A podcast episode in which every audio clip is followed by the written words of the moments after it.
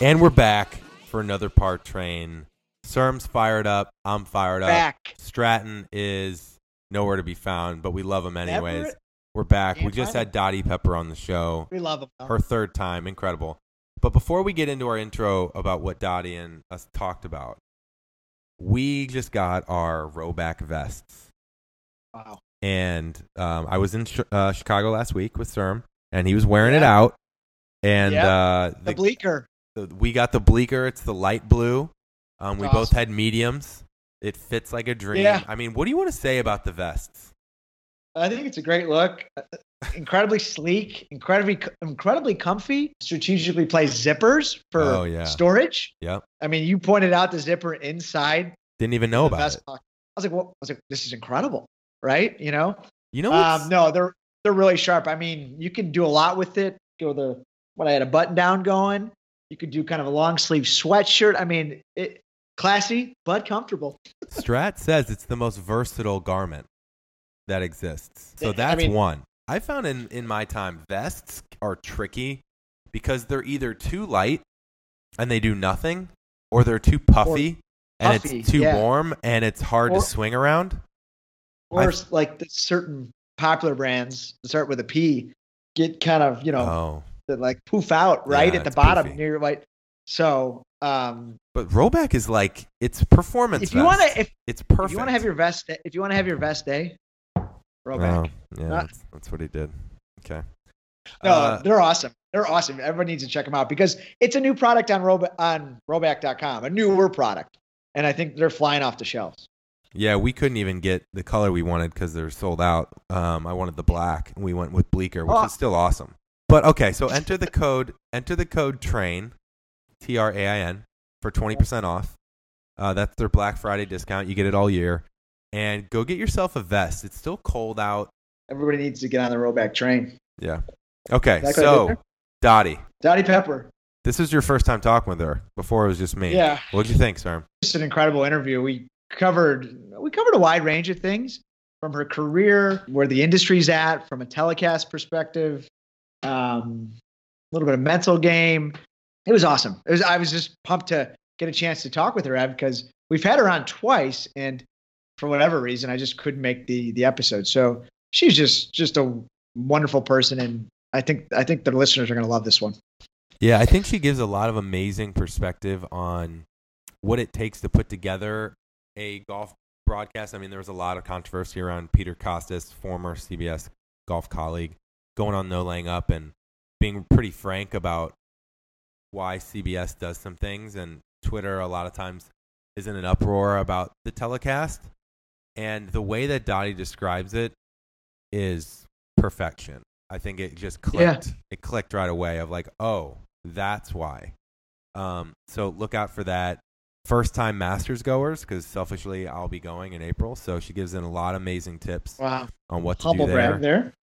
Um, and yeah, we talk a lot about the mental game and and things that you can take, you know, for your game. So overall, Yeah. amazing conversation. We'll stop yapping. We'll get straight to uh, the interview here. Must listen. Let's do it. And we're back with one of our favorite guests, third time appearance, Dottie Pepper. Welcome back to the show. I get both of you this time. Wow. Hey, Dottie. Yeah, unfortunately, Hi. Stratton couldn't There is make a it, but at least we yeah. get two out of two out of the three. Two out of three. That that puts you well, that's that's Meat Loaf. Two out of three ain't bad. Right, Yeah. exactly. Great reference. Great So, reference. you know, we like to start you off with something fun. Um, we Mhm. recently had Colt, aka Coat, Knost on the show last week, Coat. and he loved that. By the way, he knew exactly what we were going to ask as soon as we brought up your name. Um, so we wanted to do CBS and Coat a favor. We wanted to make sure that CBS's recent hire of him would be a good one. So we put Coat to the test and we gave him three scenarios on the course. And we're going to play it for you right now. And then I once listened. it's done, I already I, I listened. Okay. Well, let's play it again for those Mhm. that haven't listened. I love your prep. You're, she's always prepared, you know. um, and you give your critique and you tell if if he's ready for the big time. Sound good? Okay. Okay. Yep. There we go. Oh yeah, it looks like uh, Phil strained his calf while walking downhill at the seventh at Pebble. Colt, what are you seeing? Yeah, Phil, after trying to hit one of his patented bombs and then hit it so far offline, he had to walk up this steep hill to find his ball, and his, he looks like he might have strained his calf a little bit. And I don't know if he's going to be able to continue, but uh, with this new physique he has, he'll probably be able to tough it out. Wow. Okay, that's great. Um, also, um, Colt, it looks like speaking of bombs, Tiger just dropped a 30 foot bomb on 14, um, but he ripped off his hat to celebrate, revealed he might have shaved his head. Can you get a good look from where you're at? Um, I did get a good look, and all I can say is it's about time. Uh, Oh. He needed to let that thing go a few years ago, and I'm, I'm, I'm very happy with his decision coming from a, a fellow bald guy. New decade, new Tiger. Love it. Okay, the third. Um, yeah, the rumor on tour, Colt, is that Rickie Fowler has gotten a TikTok. Have you seen it? Any any thoughts on the content strategy? I'll be honest, I have no idea what TikTok is, but if it's in the social media world, I would not be one bit surprised Rickie Fowler has experimented with TikTok. Let's go in reverse order. Three. Mhm. TikTok. I thought he was trying to channel his inner Bill Belichick. Remember when Belichick said, I don't know what the Insta twit is or something oh, like Oh yeah. that? Oh yeah. Just That was the first said thing that popped into my mind. it is. He Yeah. just he just went Belichick on us. It was great. Second was self deprecation at its best. Loved it. Okay. Fellow bald guy. Yeah. Number three, he broke every rule of reporting. Oh no. Never isn't good. speculate. Oh, Oh. he speculated. Never speculate. It Uh-oh. looks like he I yeah. That Ugh. that's journalism one on one. So again, two out of three not bad. Okay. Yeah. Back, And back if, to and if Milo. Phil- and if and if Phil, Phil's hitting bombs on the seventh at Pebble, we're all in trouble. Very true. That's another great point. All right. Well, you're his, you're his going to be his new colleague. Maybe we should reach out to him and give him a couple pointers. You know. Let's do it again. Yeah, Okay. All right. Great. that's pretty good though. Yeah, never speculate. Dottie, before we um tune into this, we, we got to talk about the passing of Mickey Wright, um, Oh man, legend Yeah. of the golf world, the sports world. I mean, next to Annika, really the greatest of all time. And maybe, Dottie, could you reflect on Mickey and if you have any memories, Mm. experience, experiences, or thoughts on her career as a player and as a person? I'm gonna I'm gonna come back at you at that one because Kathy Whitworth at 88 is the greatest women player of all time. Yeah. Okay. Got, we got a debate Um, there. Yeah. Uh, uh, Mickey Wright, as far as major championships, greatest of all time. And and I say that also because she played in such a compressed span of time. She walked away really at the height of her physical prowess. Uh, I don't think many people realize that essentially the, the health and future of the LPGA at that time depended on Mickey Wright playing golf. And sponsors would say, no, we're not putting the money up to play if she does, for, for you guys to play for if she doesn't play. She was that important. I hope sometime, I mean, people talk about her, her golf swing. If you get a chance to look back at the 1964 piece that they ran on her women's open victory at home in San Diego, she showed such great vulnerability and honesty talking about how hard that one was. It was her fourth. Hmm. Uh, to win at home, it was the only one her parents saw her win. The Wow. expectations of not only the National Open, but of playing at home and being the best player and having to get through, and well, having the ball up and down at the 72nd to force an 18 hole playoff on Monday. It was just, it was just terrific. And she was typical uh, understated grace. If anybody gets a chance to watch it, please do it. Sure. That's that. That's great to hear you, you talk about her. You know, Dottie, who did you emulate or look up to um, on the you know on the LPGA when you were growing up uh, playing? I think it just kind of makes for certainly good conversation. Yeah, no, uh, um, I, I was really fortunate to have played when I turned pro at the time I, I played because I played with such remarkable women, uh, let alone competitors. I, I mean, my first Dinah, I was paired with Louise Suggs. Hmm. And Lopez was still winning golf tournaments. Sheehan, Bradley, you go on and on, Mallon Daniel. Uh, They were all winning golf tournaments when, when I came up through. But as a kid, Lopez had won had gone on that crazy run as a rookie, winning including in Rochester here in my home state of New York. So she was somebody that I naturally looked up to. I mean, I did a book report on her in, in grade school.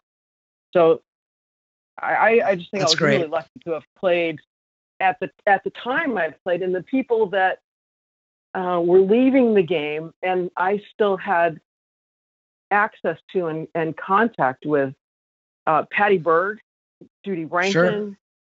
Uh, I, I, I'm, I'm coming at it through only my lens, but I don't think I could have played golf at a better time and Yeah. had access to all of those women who did so much. Marlene Hagge, um, what they did as founders, just outstanding. Shirley Spork, um, Marilyn Smith. Marilyn Smith came up to me as a rookie on tour, my first Dinah, and introduced herself, and you know, just full of energy and this is great. This new wave of kids coming out. You guys can really play. You're going to do so much for our tour. Um, I couldn't have played at a more fortunate time. Certainly, arguably the golden era of the tour, Yeah. and uh, Yeah. that kind of makes me think of Colt, aka Coat. When he was on the show last uh, week, um, we asked him what was something that took him a while to learn while being on tour. Now it sounds like you've listened to the episode, um, and he talked about um, patience and rest um, were the two things that, especially around travel. So, wanted to get your thoughts there when you started playing competitively and consistently with all those great players and you know making it a lifestyle. Mm. I completely agree. And and if you talk to really anybody after they've gone through a year, year and a half, especially if they've had some success, where they can then start to pick a schedule, they say they played too much, played too many in a row, and didn't use their Mondays and Tuesdays uh, to good enough long-term value. Uh, playing Monday pro-ams and just trying to figure out all of these new golf courses when the best thing you can probably do is go in with a clearer, fresher mind uh, to be able to take it. And, and I think balancing people, you have caddies coming at you and managers, and uh, there's just so much that you don't face even playing amateur golf at the highest level.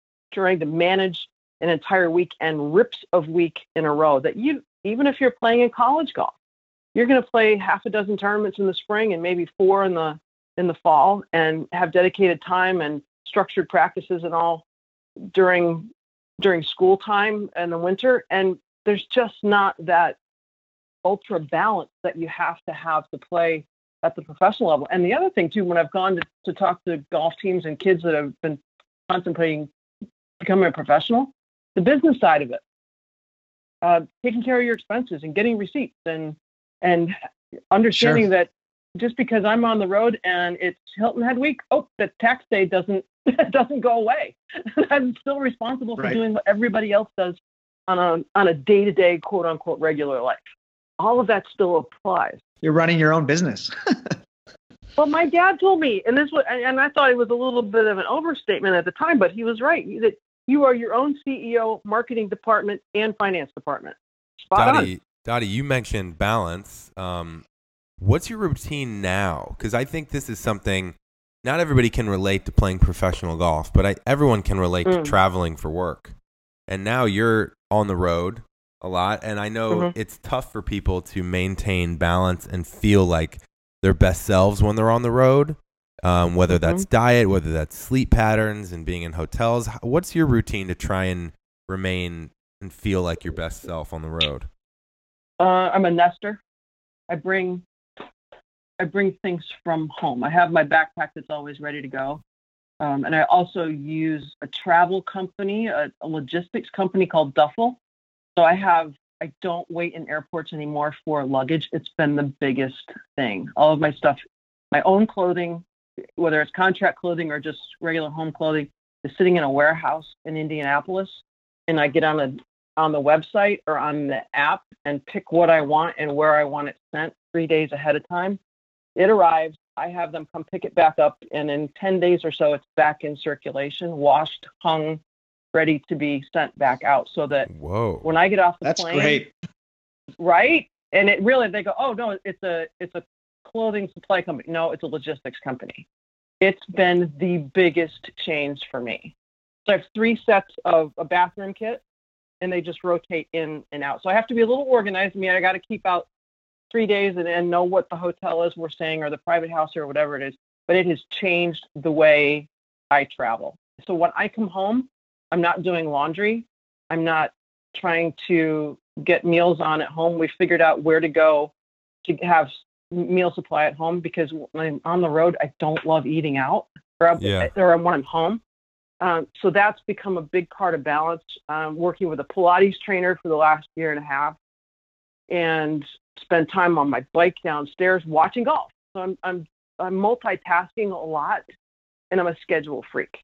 I, Hmm. I learned this from a my my college roommate was a double major, so she had to be extremely organized. Um, but also the guy I worked for at ESPN, Mike McQuaid, four kids, and he didn't Yep. miss many baseball games. Um, and they were his co- kids were color coded on his schedule every week. My That's how- my- that's how you my do it. Schedule is color coded. Yeah. Well, my husband's doing personal stuff, home maintenance, whatever it might be, um, so I can look at it real quick and know where the priority items are, so that when it's time to shut it off, and it's just our personal time, it's truly that. So, real quick, does this mean you don't travel with bags? I do not. I have a, I have a, my my purse and my backpack. That's it. Wow. DUFL. Wow. DUFL. DUFL. We're going to have to check it out. We gotta, we gotta get these guys on. Okay. fan- that Pat, I got found out from Pat Perez, and it has changed the There way. I travel. Wow. It's a hundred dollars a week, worth every nickel. Wow. Wow. This is great. Yeah. Okay. So, this is Hundred kind hundred dollars a round trip, I should say. If DUFL, if DUFL's fun, this is going to be fun too. We had to ask you this next question because this, we just actually, I was just telling you before we started recording, I was in Chicago last week and I went out to dinner with uh, Cermak and, and our ladies. And I always love asking this question at a dinner, especially with people that don't know each other because it creates such Mhm. a, an intense debate. And it's not necessarily about golf, but it's about the cities in the United States. And since you've traveled so much, we figured you'd be the Mhm. perfect person to ask. So, Uh oh. if so, No, don't worry. okay, so let's say that uh someone you know is coming to visit the United States for the first time, and they probably won't be Mm. back. Okay, you can only tell them five cities to visit, and the point is to get a full view of what America has to offer. What's your five cities that they have to visit? This is a sports culture everything view. Yeah, should I give you my top five to give you context? yeah, yeah. yeah. Okay. let- yeah. Let me. Let All right, see where so- you're going. Cermak, Cermak's gonna be upset just- about this because Chicago's not in it. But um, it's New York and L.A. New York for obvious Hmm. reasons. L.A. is you get California and Hollywood. Um, then it's D.C. because it's the heart of America and how it's run. So D.C. feels like a Mhm. must. Then I went Nashville because of the South and the heart of country South music. and music and all of that. Yep. And then I went Denver to give them the sense of the mountains and other part of terrain of what America has to offer. Dottie, don't you love how he says DC's the heart of America when it's not the Midwest? we know we know what he's Well, trying that- to get at, but it's just so- unbelievable. Yeah. So, so you go back to I think I, I can't remember if it was it was an old Golf Channel show, and Frank Nobilo, being a Kiwi, of course, um, said, you know, here we are in D.C., the heartland of America. Yeah. Yeah, I Uh, didn't. I that's didn't say basically- Heartland. I did say heart. Kansas City is okay. Dottie, go ahead. Now that you've got Correct. I some mean, I, I'm, I'm taking I'm taking Des Moines or Kansas City before I'm going to Washington D.C. for the heartland of America. absolutely. Um, wow. So I, I- New York certainly. Yeah, it's tough. I got to put Chicago on my list. Wow, Cermak. Chicago's on my list. I'm just partly partly because, well, I think there's everything you want from a sports sense in Chicago, Hmm. from to to the niche to big time, and I also think it's a more center of the country version of New York. So you have a lot of the same attractions, but you have wider corridors and Yep. bigger green spaces. Hmm. I might and say how nice, you- nicer people too. You know, Now, careful! I am in upstate New York. it's always funny to talk to New. York people about that. I want them to say yeah, it. you we're know? we have yeah we have the we have the Western, we have Central, we have Eastern, we have, and then everybody else thinks you're from New York City. I'm like, do I sound like I'm from New York City? Not for a minute. Absolutely. Uh, and I certainly don't sound like, like Long Island. I would say South, I would take Atlanta because of the history of the South.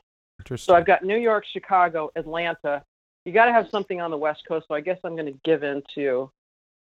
I'm going to give into LA. a lot of people um, argue San Francisco. It's an interesting debate.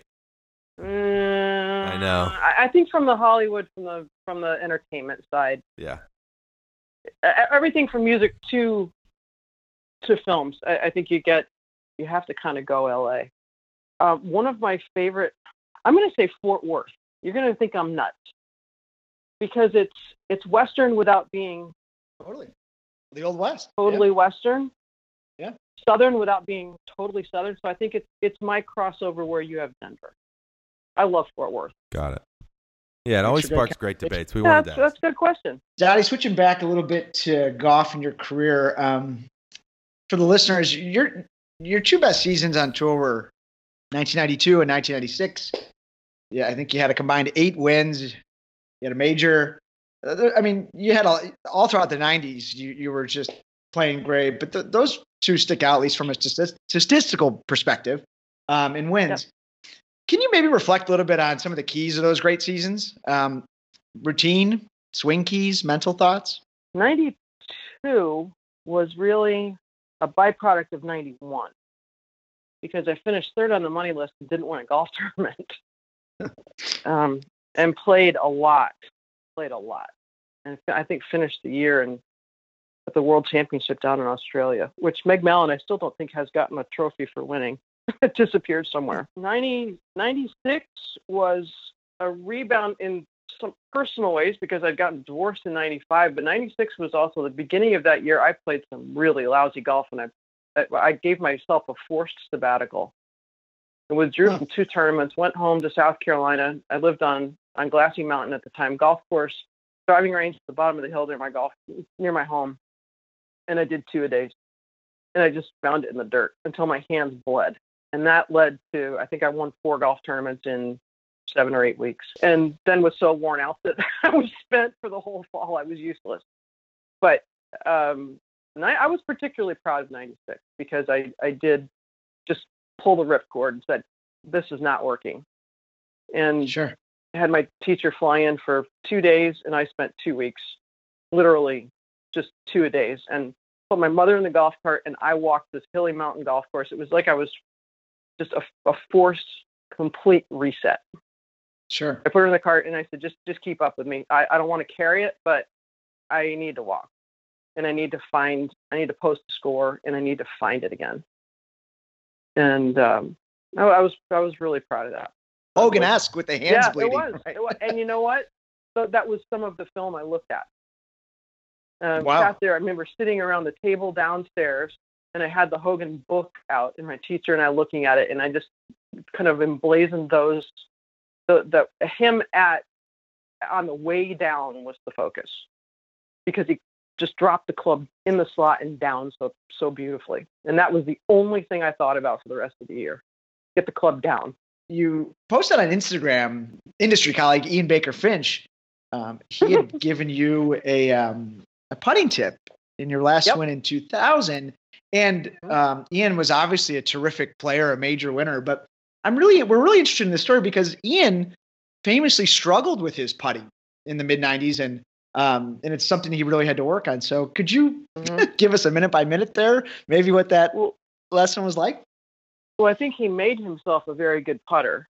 Sure. Um, and the only thing I, if I if I had to think about since he's standing over a golf ball and the way it came off the face, it was that the ball came off um, very silky, and there was a there was a roll to it. It wasn't a pop to it.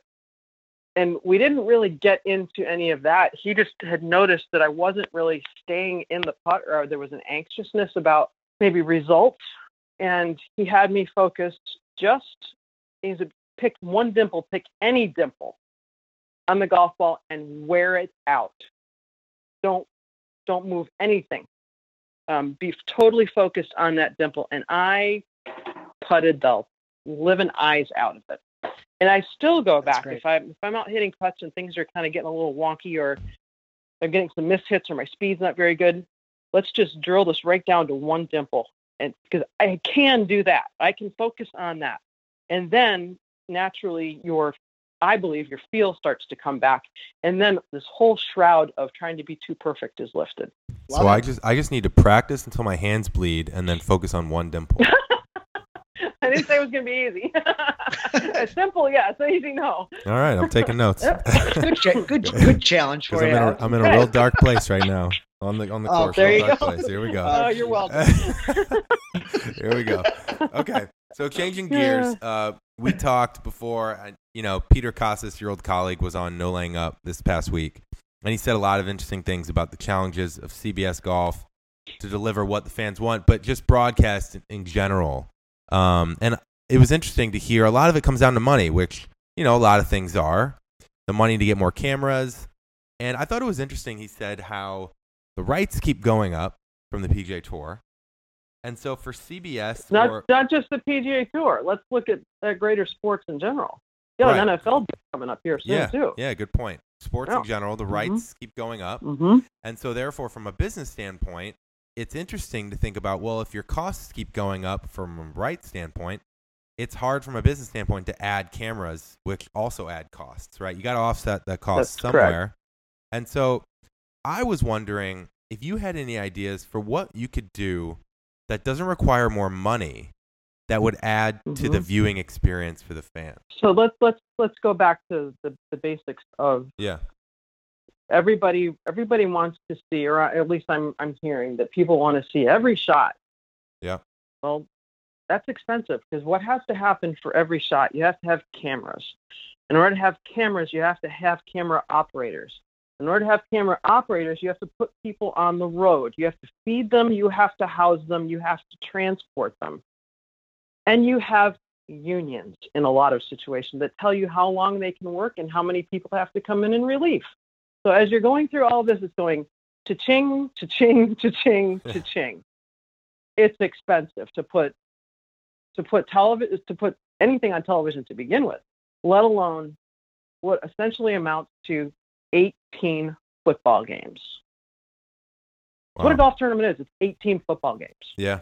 It's actually Sure. more than that because there's potentially more than one game going on on a hole. For example, a long par four or a par five. So, so let's say we have really 25 football games.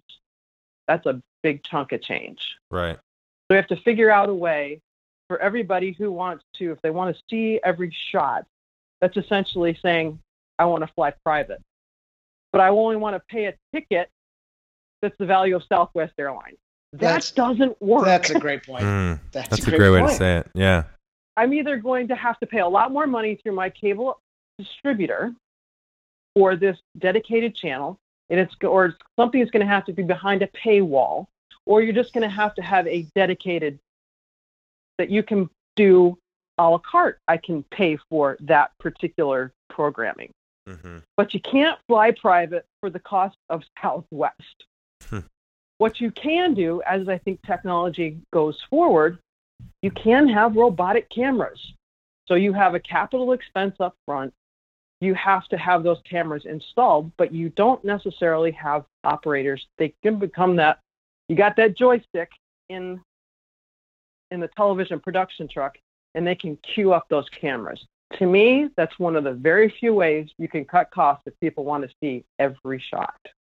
Hmm. It's got to Yeah. be by technology and by robots. It was fascinating when I heard Peter say that Fox loses millions on their uh, on U.S. Open, and it's kind of a loss leader, and they they accept that, and they hope to pick it up in other places because they do other sports. But um, but what, but what, what would they also launch at the same time that they signed that USGA contract? Not all of their programming is on Fox, on the main network. mm, They at the same time launched Yeah. FS1. They had to have programming.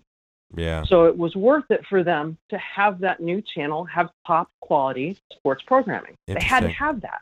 Yeah, that's a good point. I, I'd say my one follow up here is, um, you know, with the money issue of the cost, Mhm. what's the other side of that? That's Mhm. sponsors, right? and offsetting That's that right. with sponsor obligations. So I w- really wanted to dig into is it a challenge, do you think, with the quality of the product that the is the broadcast to balance Mhm. sponsor obligations with showing what the fans want to see? it's very difficult and I, I think there's there's a way to i saw this on oh, i can't even remember what sport i was watching on television but it jumped up oh it's college football um, they did they still maintained the game going through so they had like two-thirds of the screen that was still action going on and the other third was around the perimeter of the screen was the advertising. So it really wasn't like we do the eye on CBS or playing through as they do at NBC, but it was it was fixed ad space. So it wasn't video space. So it wasn't a typical, you know, 30 second commercial or something like that. But it still made you aware that that ad was there. So now you have to get the feedback and see if the advertiser thinks that that's worthy of the amount of dollars that they're spending. But it seems to me that there will be more ways, something like that, Hmm. that you could get your ads out there without being completely uh, backlogging a live show. Right. Golf is Sure. it, it's so different because it never stops. When we go to commercial, and that tape tape truck is getting further backed up, backed up, backed up, backed up because there's still golf going on. It's not like NFL or Totally. many other sports where when you go to break, when there's a timeout, there's nothing else happening. So yeah, everybody takes a deep breath. You have a look at where we're going, what the next potential play might be, and it's pretty calm. It's actually more hot in a golf truck during commercials because it doesn't stop. Right. It, it- it's amazing how much more got more of the sport there is to watch just generally, and at least maybe the younger audiences seem to want more, and in Mhm. so many different ways, right? And I Right. think that's But- you're kind of in a go ahead. but that also gets back to cost. Um, and Right. you're also here's the other thing I think people are starting to realize, especially those of us who are live on the road in these shows. The more technology we add, the more bells and whistles that are on these telecasts. I think you you balance. You run a you're on a very edgy line between being um, poetic about what you're watching, giving content, giving stories, to um, just having being in a concert where your head's about to explode. And it's so loud and there's so much going on that you lose that that delicate balance. And it, and I think that For sure. goes with every sport. But also the pure the the mere physical presence of what it takes to put on a golf tournament now because there are so many more technical parts to it so many more platforms we're outgrowing television compounds Wow. there's no space for any more trucks. So if you have Sky there, if you have CBS doing it, if you have PGA Tour Live, all of that, they all have their own little mini city. All and this new media, right? right, right. So we're literally running out of space to do television on site at certain golf courses. Colonial is a disaster.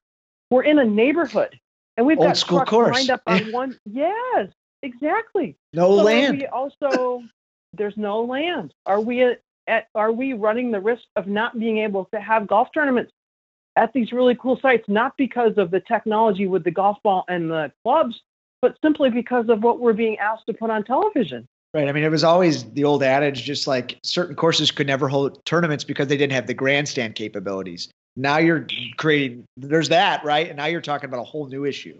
Um, They've had to move the compound uh, since I've worked at CBS. The compound is in a different place at Memorial. It's comp- it's at it's across the road near the other golf course. It's not even Sure. within the confines of of Muirfield Village anymore, of Sure. the golf course itself, and that's becoming more more and more prevalent. Um, next next week it's a Honda Classic. The compound at NBC. It's uh, you're talking like walk single file between these trucks. There's no more space. And then you have to, you know, you're trying to feed these people because if you're on the air with even PGA Tour Radio or PGA Tour Live from eight o'clock till six o'clock, you got to feed them too. right. That means you you got to walk. area. You got to walk farther with your milkshakes at the memorial. That's. I mean, your hands are gonna get. You're, uh, they're gonna freeze. Good God, you don't. You can't have that Buckeye milkshake melt. You can't have that happen. No. No, there are some things that are not tolerable. Well, well, Dottie, I think what we're what we're getting at here, and I think because Peter Kostis talked about this, is there it's this idea of making everything towards the younger generation, right? Like I think at least the millennial generation or the new like wants their cake and eat it too. And you kind of made that funny reference, but true reference about flying first class and Southwest. So the I guess the the middle to older generation is planned planned their Sundays around watching four to five hours of coverage. My dad for years. Are Right. we with all this busyness and all this sports betting and all this activity? Like, are, is there a slippery slope here about alienating the core viewer? Do you know what I'm saying? What are your What are your thoughts there?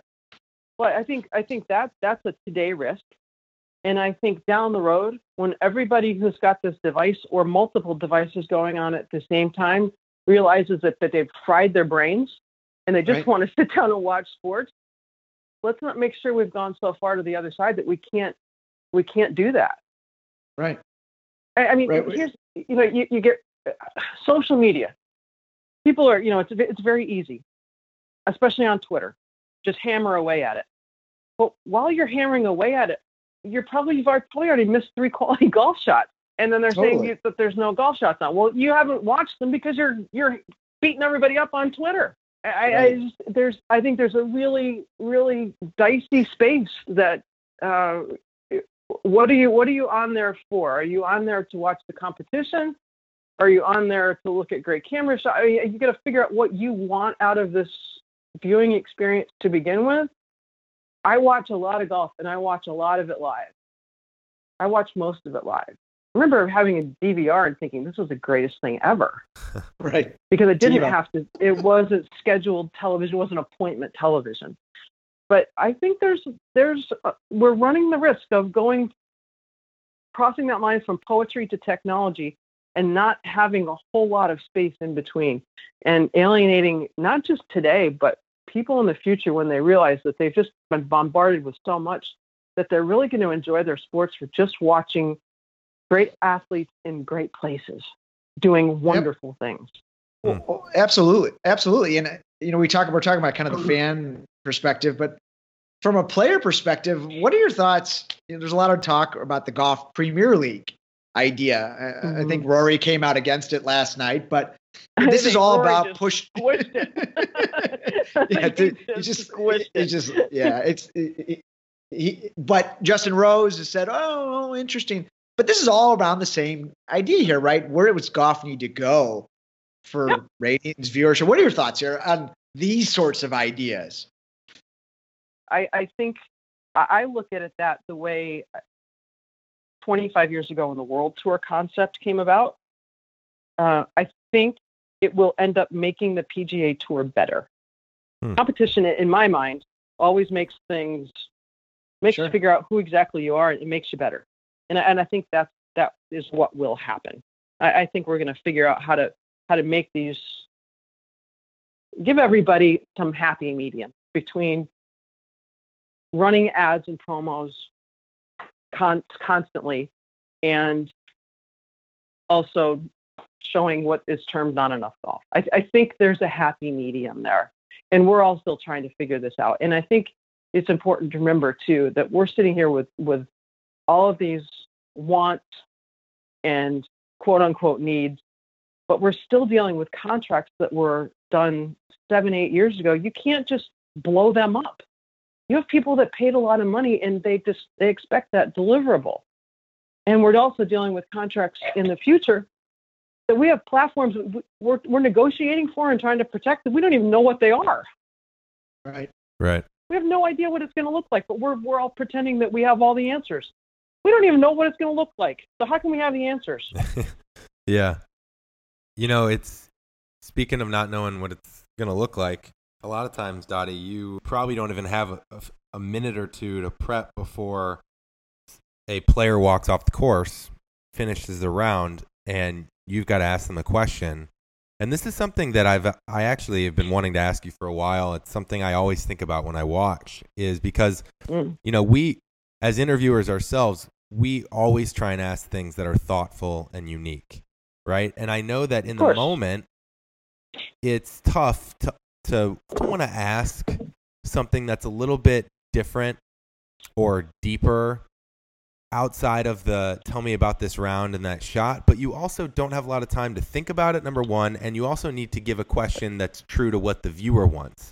How do you grapple with that to not try Right. and ask the Well- same thing? I think you start ask you start thinking about those potential questions much earlier than than just that one or two minutes. I mean, Right. w- when I was, you know, when I looked like I was going to have to do a winner's interview or whatever, I, I'm starting to think about that on the 17th hole. Mm-hmm. And always go back to, I had some really good advice early on saying, always go back to when, why, how. Hmm. I like Um, that. When did you realize that this was, you know, that this win was potentially out there? How is this going to change the rest of your year? How does this change? You know, make it a question um, that they that they have to think just a little bit about without being a total softball. Right. Um, but but an interesting question, like what what what's this going to? How does this change the next? You know, for a first time winner, how does this change how you see yourself? How does this change how you're going to go about planning the rest of your year? Right. It almost invokes just a Um, little bit of motion for that short an- answer you, time, right? You, you bet. And if and if you ask even the simplest question, Steve Stricker's going to cry. right. Or, right. That's an or Brad automatic. Snedeker. Or Brandt Snedeker. You know? or Yeah. Brandt Snedeker, exactly. Love those guys. Strix and Sneds. Yeah. Yeah. Uh huh. Who knew? So Yep. I think we'll let you go on on this last question here. Um, this is a selfish one on my part. I'm going to the my first Masters this year um, with my dad, my brother, and one of my best Jealous. friends, Greg. And, And are you going to a, a, a tournament round or a practice round? we're going. We got Wednesday tickets, and that's one Cool. of the things I want to talk about. Um, Yeah. I- the first general part of this question is your advice to a first-time Masters goer, in case there's other listeners out there that are going for the first time. And second, I want to talk Wednesday strategy because I've heard Yeah.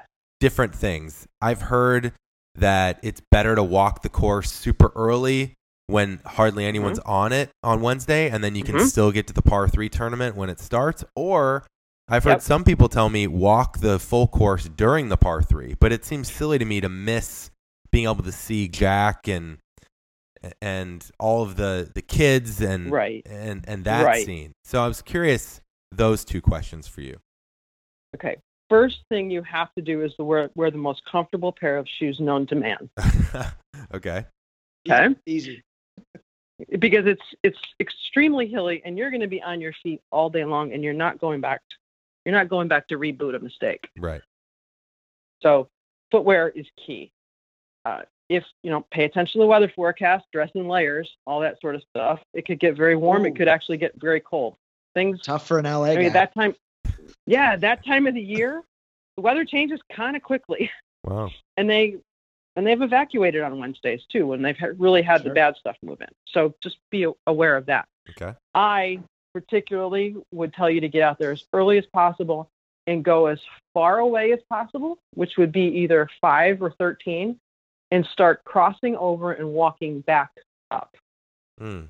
because the golf course does cross over a decent amount of times. It'll, you'll have That's- a nice little crossover That's good. around 16, 7, 2 green in that in that neighborhood. You'll have another one 10, 17 or uh, 17 green out in that little cove. You can see tee shots at 11 and stand behind 12. Get get up there and really kind of take it in because it's a big wide view where you have people coming from your left going down 11, the whole layout at 12 and realize how sharp the dog leg is at 13. Mm. So get yourself into places where you can see really multiple shots, but also understand how severe the terrain is. Because I think every time somebody goes the first time, they go, I had no idea it was that hilly and it was that big. So what's the downside of go of walking one to eighteen to get a sense of the the flow of the round? nothing. Okay, If I had to do it, actually, I would go backwards. I would- interesting. I would, go from 18, 18 to one. Well, it sounds like I've got my game plan. I mean, should we get a Masters but- pick from you before we go in February? I, I, I think we should. Six weeks out. Wow. Maybe a dark horse. I don't think I don't think he's so dark, but I think he's so due, and I think Jon Rahm's gonna Yeah, make a, a lot of noise. wow. love it. He's yeah, he's played I well think he's gonna make a lot of noise. ever since he was a he rookie. has played extremely well there, and I think he's got his his emotions. Um, he's he knows where he has not been at his best in major championships, and I think it's his time. Wow. Awesome. Well, is there Like anything you want to plug or have people check out? We know you've been involved in helping pay students school lunch debt, which we think is Oh awesome. yeah. And not sure if there's a way gosh. for people to give back to that or anything you want people to know. Well, you can do that by simply picking up the phone to their local school district Hmm. and find out if there's a particular family in need, a classroom in need. Um, in my situation, it was you know it was an elementary school. Um, even one family, you know, it, it can help immensely, and it's a debt that a lot of people don't realize is out there. And some of it's yeah, mom and dad got crazy busy and they forgot to send the kids to school with with lunch money, and, and that goes into that pool. Hmm. But most of it is is people who just have so much less and they need a little help. Well, Dottie, Yeah, you're the best. Pick up best. the phone to your school district. No, I, I enjoyed talking. Thanks to for you coming Always back on. Um, we look forward to pleasure. watching you, and who knows, maybe we'll see you at the Masters. Maybe we'll Oh. say hello. I would love that. Please do. All right. Well, thanks so much. All right, Have thanks, a great, uh, Thanks, great Dottie. weekend, and uh, we'll talk to you soon. You as well. Thanks. Okay. Bye.